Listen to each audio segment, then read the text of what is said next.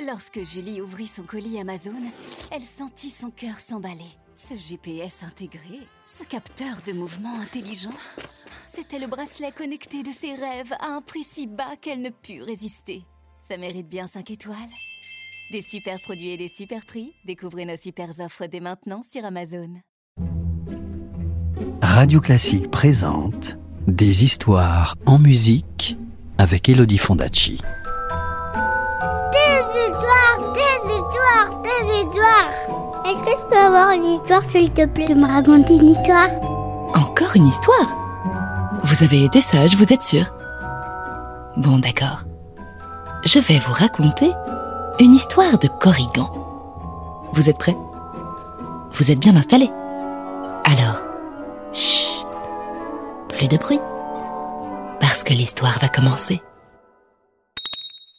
Chapitre 1 Le royaume souterrain.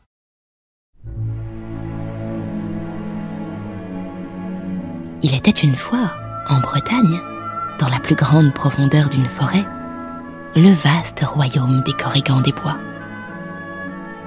Ils vivaient en parfaite harmonie avec la nature sublime qui les entourait. Ils aimaient tout arbre, même le moins feuillu, tout buisson, même le plus épineux, toute fleur, même la moins odorante. Ils savaient écouter les murmures des ruisseaux et éprouvaient un vif plaisir à observer le beau ciel parsemé d'étoiles lorsque le temps le permettait. Même les orages, la mer agitée et le vent glacial étaient pour eux source de joie. Leur roi s'appelait Cornicanède. Le palais du roi et les maisons de son peuple se trouvaient sous la terre, et l'on ne voyait d'eux que leurs énormes toits. Dans la langue des Corrigans, toit se disait menhir. Ces menhirs réveillaient chez les autres habitants de ces contrées la plus grande curiosité. Ils croyaient qu'il s'agissait de totems d'un peuple disparu. Personne ne se doutait que c'était tout simplement les toits d'un royaume souterrain. Il ne faut pas croire que ces Corrigans passaient leur vie sous la terre. Certes, ils demeuraient dans leur maison le jour, à manger, à remplir toutes les tâches quotidiennes et à se reposer. Mais ils montaient à la surface la nuit, afin de cueillir des baies, de chasser ou de laver leur linge dans les fontaines d'une clarté parfaite. De temps à autre, ils organisaient même des fêtes somptueuses où ils dansaient autour de grands feux de joie, avant de retourner chez eux juste avant le petit matin.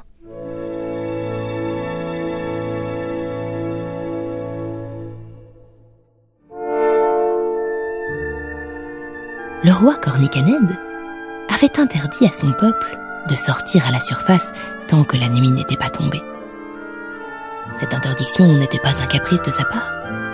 Elle tirait ses origines d'une croyance très ancienne qu'il avait entendue de la bouche de son père, qui, lui, l'avait ouïe de celle de son grand-père.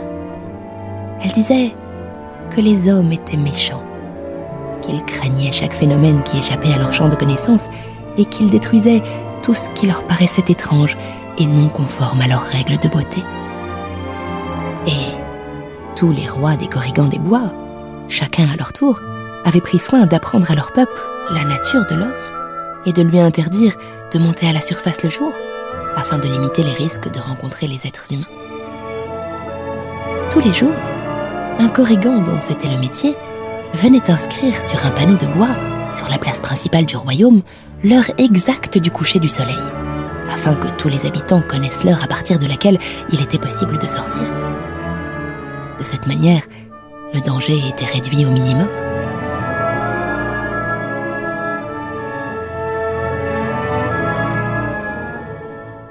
Mais, un soir, lors d'un fest-noz de Corrigan, le petit Stourmer s'éloigna de la ronde et partit vers le bord de la mer. Les petits Corrigans n'étaient pas autorisés à se promener tout seuls sur les dangereuses côtes rocheuses. Mais Stourmer était un Corrigan espiègle et, il faut bien le dire, pas très obéissant. En s'approchant du chaos rocheux, il entendit la conversation de deux mouettes. Elle est vraiment triste, la vie de ces Corrigans, disait l'une des mouettes, en regardant le grand feu autour duquel les corrigans des bois dansaient. Il n'y a pas de quoi faire un pareil festin lorsqu'on l'est tous les jours privé de l'événement le plus extraordinaire de la Terre.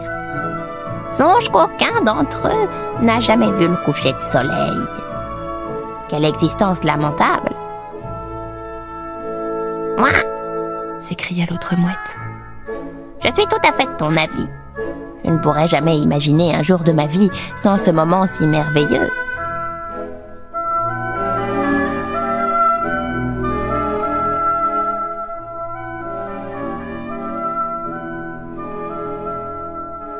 Le petit Stourmer retourna dans la ronde sans mot dire. Mais les questions tournoyaient dans sa tête. Comment cela peut-il être vrai? pensait-il. Il y a, dans cette nature que nous chérissons tant et dont nous pensions tout connaître, des phénomènes qui nous sont cachés. Qu'est-ce que ça peut bien être Un coucher de soleil?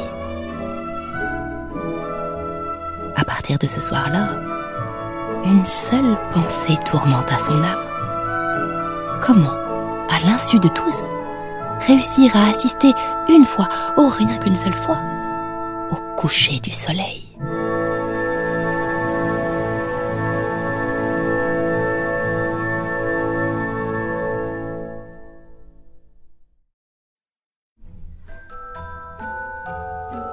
Tu veux connaître la suite de l'histoire?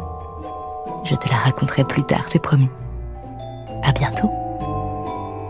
C'était une histoire de Corrigan, un conte de Sanyajiro Pantelic, raconté par Elodie Fondacci sur des danses d'Edvard Grieg. Retrouvez la suite du conte en podcast sur radioclassique.fr. Radio Classique, des histoires en musique.